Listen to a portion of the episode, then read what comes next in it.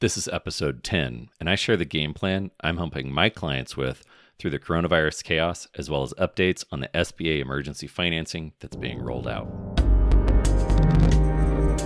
This is the Bottleneck Breakthrough Podcast.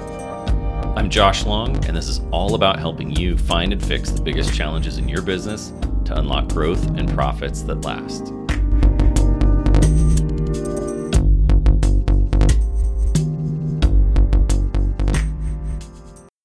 Hey, welcome to the podcast. I don't know about you, but this whole quarantine thing is starting to wear thin, and it feels like we're just at the start of it. It's uh, Saturday, April 4th, as I record this. I feel like I've been a trauma surgeon on the battlefield the last three weeks dealing with clients. Thankfully, none of my clients are in that bad of a spot. Some of them are actually growing, some of them are looking to take over market share through all of this. But uh, I got to say, the conspiracy theories are piling up in my head when I look at the amount of hospitals that are empty. That when, and then the New York Times says that the death toll and they're moving in refrigerated trailers for the thousands of dead bodies in New York. And I got a buddy that was in New York City two days ago at a hospital and nobody was there. At um, feels very odd to say the least. So, not turning this into a political or conspiracy theory podcast. We're here to talk about bottlenecks, talking about business, talk about kicking ass and taking names. And so today, what I want to talk about, hopefully, is something that lasts for a long time that's useful, is mindset through the chaos. Um, the, the reality is that throughout history, humanity has faced ginormous challenges. Um, the ones that are going around now are talking about the 1918 Spanish flu. It was on the heels of World War One, and it came out, started hitting all of these soldiers between age of 20 and 40. They were dropping like flies, dying quickly, dying horrific deaths right after they had gone through surviving the one of the most bloody, deadly wars of all time. And so there's a lot of fear right now that we're going to face something like that. And again, I'm not here to comment on what the coronavirus is going to do or a Wuhan flu, as I like to call it. Me and Scott Adams um, calling it that. That uh, what I want to talk about is how do you get how do you navigate through this uncertainty? So my outline that I'm giving all of my clients is to plan, adapt, innovate, and reduce the noise. I know I sound like a drill sergeant dealing with battle plans and what to do once the enemy attacks and pivots or whatever. But the, the reality is that this is part of leadership. This is part of organizational leadership that works in any market, any time. We've just gotten fat and happy over the last decade plus. And there's been a lot of slack in companies. A lot of companies I know that have kept poorly performing um, cl- employees on board or put up with poor clients just because they didn't want to be that strict. They didn't want to be viewed as a drill sergeant. They didn't want to be viewed as greedy or money hungry or irrational or uncompassionate or whatever labels get put on companies um, as they continue to grow aggressively and keep putting the client, the company, and the clients and the employees' interests, um, best interests at heart. So this coronavirus has allowed a lot of companies to take massive action. Some are required to s- sustain to stay alive, but some are now able to feel like they have permission to finally do what they really wanted. I just got off a call with an attorney out of the Bay Area, and he's got a small firm um, handful, uh, good sized staff for most of us listening to this, but they are all working from home, even though they have a really nice office in downtown San Francisco. And he's been trying to move more remotely. And in the legal world, up until the last three weeks, you were viewed as second rate if you were a remote workforce. You were viewed as less than the big big firms, less than the ideal. I I always think of um, the show Suits and Harvey Specter and that giant office in Manhattan on way up in that building looking over all of Manhattan. I mean, that's what That's what the big companies want to hire. That's what they want to pay for is that everybody's there working their brains out, committed to solving their problems. And if you're working from home, you're just not taking it seriously. It's kind of the undertone of the legal space. And this client is able to do that now and move remote and uh, not worry about the blowback or the perception of their status in the marketplace because they work with really high level uh, intellectual property stuff. And uh, in out of San Francisco, that's the core of intellectual property law in the world. So they have to maintain an identity, have to maintain a certain level of panache, but they're able to pivot and innovate right now to get out ahead of the market and stay profitable and uh, come out stronger on the backside, whatever the new normal looks like. So, planning. It's your every entrepreneur's favorite thing to do. I mean, it's. I think they would rather uh, go through a ten-hour webinar on some new piece of software than spend ten minutes planning uh, the execution of something. But that's what uh, I'm advising clients to do right now. The basic framework of planning in the midst of uncertainty is if this, then that. So it's if this happens, if we take a 10% reduction in revenue this month, if we lose 40% of our clients this month, if we our lead flow drops in half this month, then we're going to do X. So, what is that X? Well, it could be if we get more than 20% cancellations, let's say you're a recurring service company, and let's say you're a CPA and you're doing taxes right now, if we get more than 20% of a reduction of clients this year over last year, then we'll do this. And it, that may be we may furlough some staff. We may fire this one staffer. We may um, pivot to try another offer. So it's if this happens, then we'll do that. So a client of mine, current client, went through this exercise and they did about 1.4 million last year, and they saw if our revenue drops by 500,000 back to 900,000 in revenue this year, we will let go of our field crew that does the servicing and we'll still be profitable. So that's what they did was they walked through the math and said, okay, if we lose essentially a third of our business and we don't fulfill on it, we'll still be fine given our current fixed overhead and stat and in, internal team overhead. So that kind of planning brings a lot of clarity through this uncertainty. A lot of uh, takes away a lot of the fear of oh, bodies are piling up in New York. Oh, this has a 50% mortality rate. Or what's the worst? I think I heard somebody say it has a 12% mortality rate.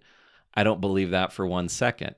But regardless, until his market, which is a local market in Illinois, starts having bodies piling up and they get massive cancellations on their biz- service business, he can move forward with confidence that every day they keep serving clients, they keep, keep billing clients, they keep invoicing and collecting, they've had no problems with their accounts receivable, they can keep moving forward with confidence. And after that discussion, he then said, You know, I think I'd like to buy out my competitors when they go under because he can buy routes, he can buy their client list for pennies on the dollar. And that's a great strategic position to be in to be ready to capitalize when the opportunities are there. Because otherwise, if you're waiting for the government to come out with some grant or loan to pay for your staff and you're just hoping and praying that you can get some banker to respond to you, and then when that money comes in, then you'll figure out what to do with it. You'll just shove it down payroll. And then maybe you'll figure out, oh, yeah, there might be some opportunities to do something now. It's too late. You're you're so many steps behind my client in that conversation. So, planning if this, then that. Another client is kind of schizophrenic. They uh, also have a long term service based business. Um, the clients are ongoing, but they thought this market turn was going to kill their clients and kill all lead gen The funny thing is, is they've had clients retract, pause, downgrade some of their services, but they have more leads than they've ever had because their market now has time to work on this stuff. And so March was might have been their best month of new client acquisition ever, even though they downsized their sales team, they cut all their marketing, they hunkered down getting ready for the um, sky to fall, and yet their market has money, is interested, has time, is willing to work with them. So for them, it, again, it feels schizophrenic because they've got clients downgrading or pausing while they also have new more new clients coming on board than ever before. So we just look at the P&L and their 30-day billing cycle to see how to adapt. And so once we got through March, which I told them, I said, let's just get to the end of March and see what happens. Then they could feel confident moving further and further into new client acquisition, being more aggressive. We're still not spending any money on advertising. They've got a good client list. They've got great visitors to their website. We can do some some retargeting, which we even, haven't even started. But that plan around what's happening to their P&L, what's happening in their marketplace is what we have to adapt to. So that's step 2 is adapt. And you should only be making changes based on reality, not what the news says might happen. So, again, I talked about the if this happens, then we'll respond by doing X. So, both of those clients, we've gone through it. One of them, uh, the one that if they lose 500 grand, they're, they're still fine. They had eight cancellations in one day. And I said, okay, let's look at that. What'd you have last March? And for the whole month of March, they had 56 cancellations in a normal year of recurring clients. And this March, they ended up with 26.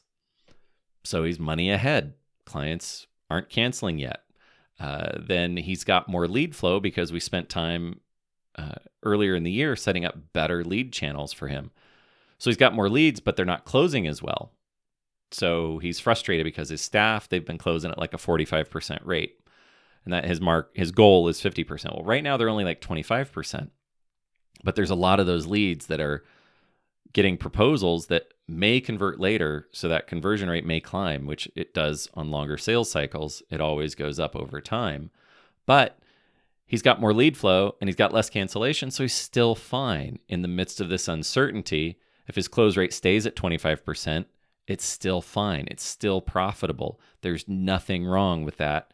And so that's, again, adapting his expectations so that he doesn't feel like his staff's screwing up or that there's anything wrong or they need to close harder or any of that stuff.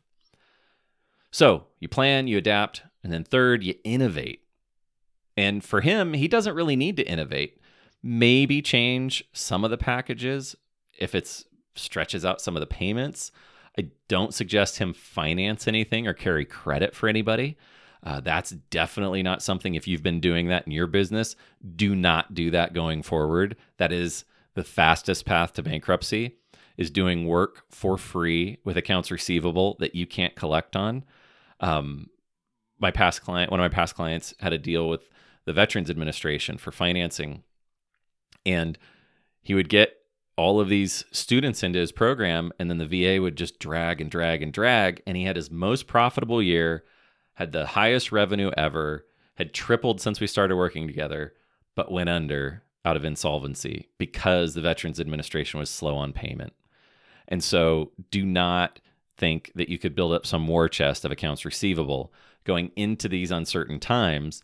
The chance that the companies you're doing this work for go under is relatively high. Very, very uncertain times.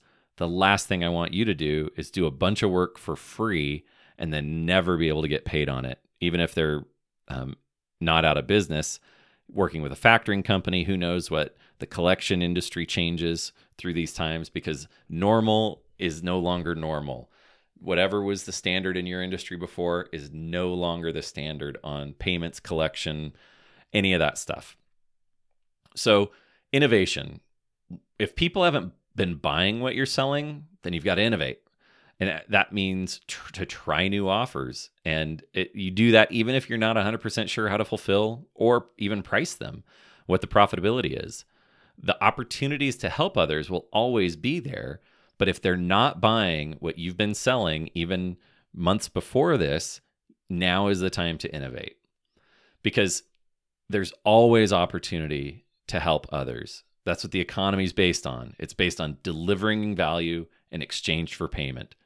Unless we go purely communist, uh, which April feels like our trial run on communism because everything's shut down and the government's printing checks and making people stay home. But I don't think this is going to last. Unless we move communist, the economy is based on delivering value in exchange for payment. So, my favorite thinker around business, Peter Drucker, says there are only two basic functions in a business to innovate and then market that innovation. That is it. And so, if you've been marketing or you've been following up with prospects and they're stalling out, they're not converting, or you're in an industry that your conversion process is out of your hands, like say real estate, you can't get lenders to approve your clients. And I just read today that um, I think it was Wells Fargo is canceling all jumbo loans. I think that was if from my mortgage days. I think that's over six hundred and fifty thousand or seven hundred thousand is the dollar amount. Um, so they're canceling that. So if you're in an industry that somebody else can't approve your clients, then what do you pivot? What do you change? How do you innovate there so that you're able to help uh, your market and still get paid? I don't have answers right now for real estate agents. Um, I think that in the um, mortgage uh, renegotiation, uh, real estate owned, it, that market's going to grow again. The foreclosure market, there's going to be opportunities uh, because there's no way that stopping the economy for 60 days plus through March and April doesn't cause the whole flywheel of the economy to stop and means people can't make their mortgage, means banks aren't getting paid, means foreclosures happen. But then if the government's now saying you can't foreclose, there's a stay on foreclosures, then the banks become insolvent. So the government has to pump up those banks with emergency financing. And it's a huge domino effect that's going to happen. So I foresee that the real estate market is going to be severely hammered uh, going forward because banks are already tightening their lending two weeks into this. And the ability to get a home sold is going to be infinitely harder when there's less buyers because less people have money. So, figuring out, okay, that's the reality. What do I do to survive? Well, you have to innovate. It means maybe you change your uh, business model. Maybe you've been a listing agent and that's all you've done up until this point. And so now, what do you do? Do you get into uh, evictions? Do you get into property management? Do you get into uh, uh, representing buyers and helping buyers navigate getting approved for buyers that are qualified and partnering with a mortgage broker that has some channel that can still get approvals. I don't know, but you have to innovate. So if you can't innovate, then you have to cut significantly. Do not cover payroll with lines of credit. Do not cover payroll with savings. Do not um, try to refinance something to cover payroll. If you can't cover payroll out of the revenue coming in right now, cut payroll. It's horrible. It's the worst feeling in the world to let people go that have done nothing wrong. But you, as the business owner, have to sustain uh, your finances, has to have to sustain your net worth that you've built so that you just don't go down in a ball of flames. I've been there. I've done that in the mortgage crisis. I was on the front lines. The mortgage industry was the first hit in the fin- in the recession, and I was paying payroll with lines of credit because I thought, oh, this is going to turn around. Oh, IndyMac Bank, they weren't as big in August of 2007. It wasn't that big of a deal. The banks will get it sorted out. And it was the beginning of the end. And I just buried myself further and further and had to file bankruptcy in 2008. So if you cannot innovate your way out of this and you cannot find a new way to get revenue, you have to cut. You have to stop the bleeding and you have to figure out how to preserve whatever wealth, whatever equity, whatever reserves you have to get through the, the next season. So I know not enough of us have years and years of reserves and emergency fund and low debt and everything paid off and all the places we want to be financially to be as bulletproof and stable as possible. So you have to adapt quickly um, as things, uh, as reality keeps setting in. So a client of mine the other day, a friend that I've helped uh, uh, kind of from afar, had a bunch of clients cancel, had a bunch of prospects not convert, and I did not realize that he had been floating um, essentially his team for a number of months. And so I told him you got to let everybody go and you just got to maintain it yourself. And that's a hard thing to do and a hard thing to go back to, but it's reality. That's how you come out of this without being set back for years from having to file bankruptcy, having to rebuild from scratch, having to find a new market, uh, maintain what you've got. It's a lot easier in most places to sustain that and then grow on the backside of whatever new normal looks like. So we've planned, we've adapted, innovate. Again, all it is is come up with offers and put make them to people. So, you know, this price that you turned down six months ago for this scope, um, what if we change it? What if we try this for this other price? So, um, uh, if they're not getting set up, if your setup fee is too high, waive the setup fee, break it in half. If you've had a six month project that was thirty thousand, can you make it a month to month project at uh, twenty five hundred a month and have more fixed um, deliverables around the scope? What is it that you can go back and innovate, make offers, see if anybody takes you up on a on them, make them fast, go to everybody that said no to your proposals, come back with something new. And if they're not taking you up on it, then look at reality. We're not going to change. And I'm not trying to be chicken little. I'm not trying to be a cynic. I, I think all of this is unnecessary, shutting down the economy to save some lives. The purely economic view of um, how many lives are saved in the end will never be known because if we get people that uh, commit suicide, that go without, that have huge downstream ripples through their families and their lives for years, and people die over that. Um, will the cost savings analysis of preventing people from dying from coronavirus um, have paid off? I don't think so. I think this killing of the economy to save lives is foolish um, because the math says all lives are being saved across the board from motor vehicle accidents to gun shootings to everything else. Those have all gone down. So, yes, we're saving more lives, but we could have always saved more lives by killing the economy. So, that to me is not the answer. But reality is, they've put a massive wrench in all of this. Unemployment numbers are up to, I think, 10 million was the last number I heard in the last two weeks. So, it's going to be a long time until normal comes back for most industries. So we adapt to reality, we innovate, and then we adapt if that innovation doesn't pan out. So the final piece of advice reduce the noise. Now, us ADHD, brilliant entrepreneurs have a high tolerance for information, way more than most people. We love reading, we love listening to podcasts, we listen to audiobooks, we listen to the news we can do multiple things at once usually. And it's part of the magic that allows us to run fast and adapt to whatever the market throws at us.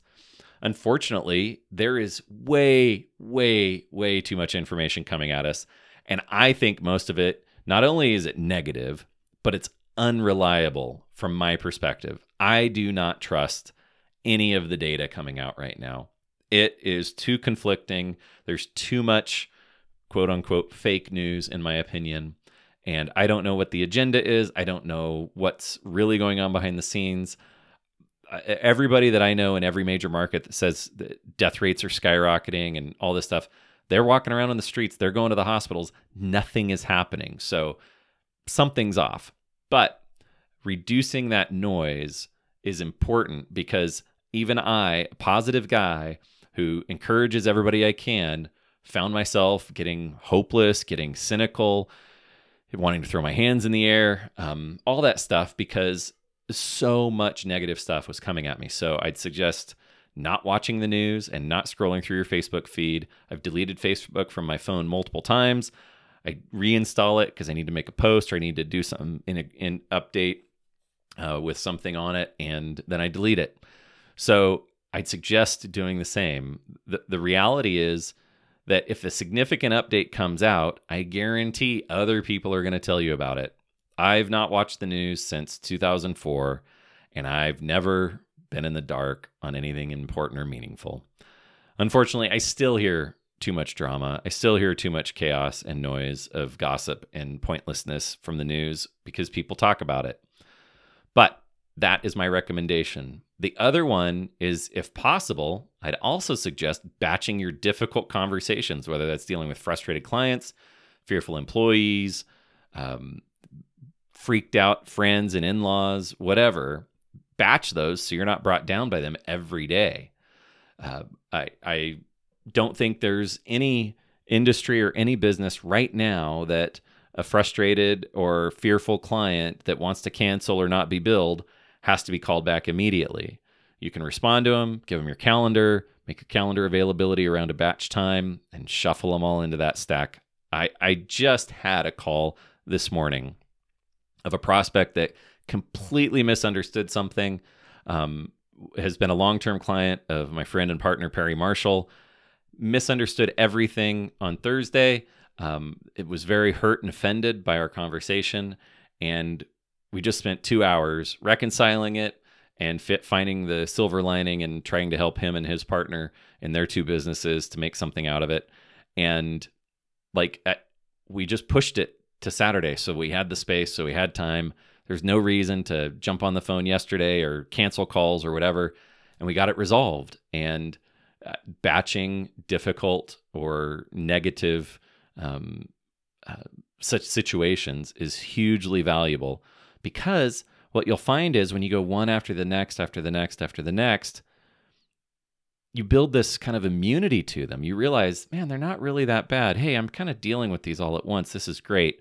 Or one goes really bad and the next one right behind it, you practice something different. You try something else. And at the end of the day, the as long as you behave like a human and you don't attack people or try to belittle them or make them look like a fool, 99% of people are going to be understanding. 99% of people are going to resolve your their issue with you quite well. Now, firing employees, uh, I batch that as well. I rip the band aid off. Uh, I find that walking in, sitting him down, say, Hi, Steve. I have some bad news. I need to let you go. And I want to spend the rest of the time figuring out how to do that so that you can be set up as best as possible. Um, and if you if it's true, tell them there, it's not anything you did wrong. Um, I just our cash flow is in a bad situation, and I'm happy to talk it out, and I'm happy to be here and support you.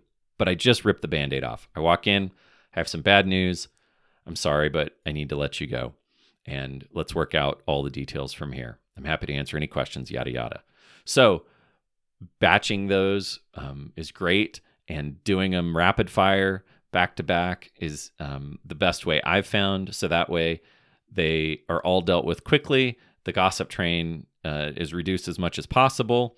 You let them know uh, that you're not leaving them in a lurch in the conversation in in pain or anxiety like hey you know you've been a good employee i really like you i know we're in hard times and you drag it on out and the whole time they're just waiting for the hammer and they're it's almost like torture and i never want to put somebody in that torture so batch those difficult conversations difficult things you've got to face and then finally, on reducing the noise, I'd say find a positive outlet.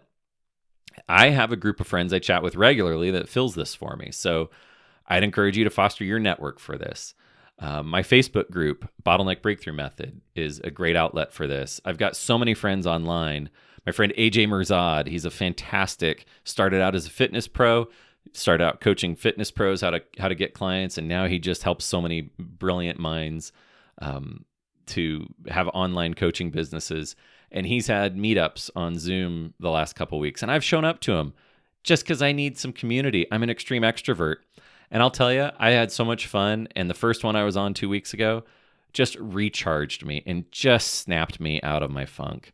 And I thanked him for it. I told him I said this group is fantastic and he's got a, a great program going on right now, a 7-day challenge um, I'll find the link for it and tell you right now while we're talking. But he has um, he's built a great community that is uh, able to help. Um, he, he's just investing in helping improve everybody's um, attitude and everybody's environment. He's not even selling anything. And, and this program he's given away for seven days is fantastic. It's a seven day intensive that go check it out if you're trying to figure out how to get online and how to build your coaching online um, that it, it's it's able to he's just giving back and it's a great community so his um yeah his com- group is called conscious connection community and then at the end in brackets says love And his um, seven day challenge that he's launching, I'm just getting uh, the link for it because I can't find it. Go to AJ Mihrzad. So AJ, M I H R Z A D, Mihrzad, M I H R Z A D dot com slash seven. And that'll take you to the seven day challenge that um, he's launching to help you get into online coaching if that scratches your itch. Regardless, he's a fantastic human that encourages people and is part of, to me, the opportunity to reduce the noise. So, as you go through uh, navigating the coronavirus and all the lockdown and everything that's going on, figure out how to get through it with as little trauma and chaos, in my opinion. And that's you plan, you adapt to reality, you innovate to try to grow through it and reduce the noise. Because the reality is that us entrepreneurs have always figured out every problem on earth. We have since the dawn of the modern era, and we're the ones that will lead out everyone into whatever the new normal looks like. We've also survived many, many worse environments. Like I talked about with the Spanish flu at the beginning, is just one, and we will survive this stuff too. So I think uh, a good reframe is what uh, AA, Alcoholics Anonymous, has done by taking it one day at a time because they've used that framework to kick alcoholism by taking it one day at a time. And this one day at a time thing makes all of us feel like we're swimming through peanut butter because we're so used to moving fast. And even if we're moving backwards, we're moving fast. And that movement is so um, much part of our DNA.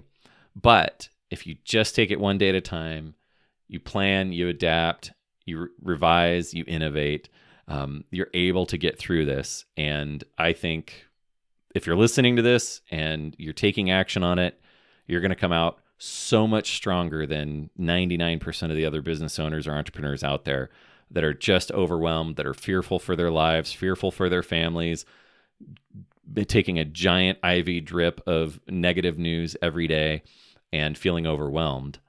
So, the other thing I want to talk about is the SBA financing. I've been on the front lines of that, helping clients navigate that. It was approved uh, last week, March, whatever that was, 20, 7th or whatever. And in the following week, this last seven days, more change has unfolded. And it's because it's the government. They don't do anything clean or easy. It's dealing with the big banks who are dealing with a liquidity issue. All banks are dealing with a liquidity issue. And so I know that Chase and B of A uh, right now are not giving participating in this for new clients. Um, they're not even participating in it for most of their existing business clients. Word on the street is that they're only working with clients that have already had a business loan uh, that's in good standing with them. So I've had clients that make tons of money, have huge deposits with these banks, and because they don't have an active loan, they're being shut down. So as of yesterday, April 3rd, the uh, banks were all being trained on what to do, but by the F, uh, the SBA and the feds.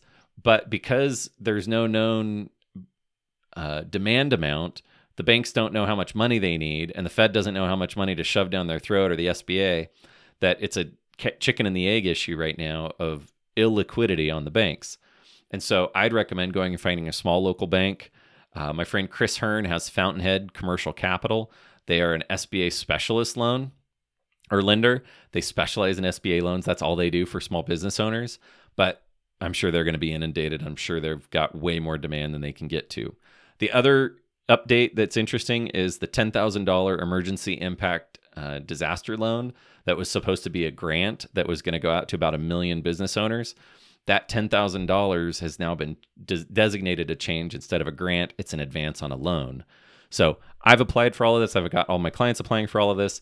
Um, the Paycheck Protection Program loan that we're talking about with um, the SBA and the financing theory, word on the street is that if you get approved for that and you get lending, that you will be able to make payroll and some uh, rent, overhead, and utilities for the first eight weeks and then submit that to the bank to get it forgiven as a grant. I'll believe it when I see it. If you get it, that's fantastic. Let me know. I'd love to just hear this case studies of people that do get the financing and what it's like. But plan as if you're never getting financing.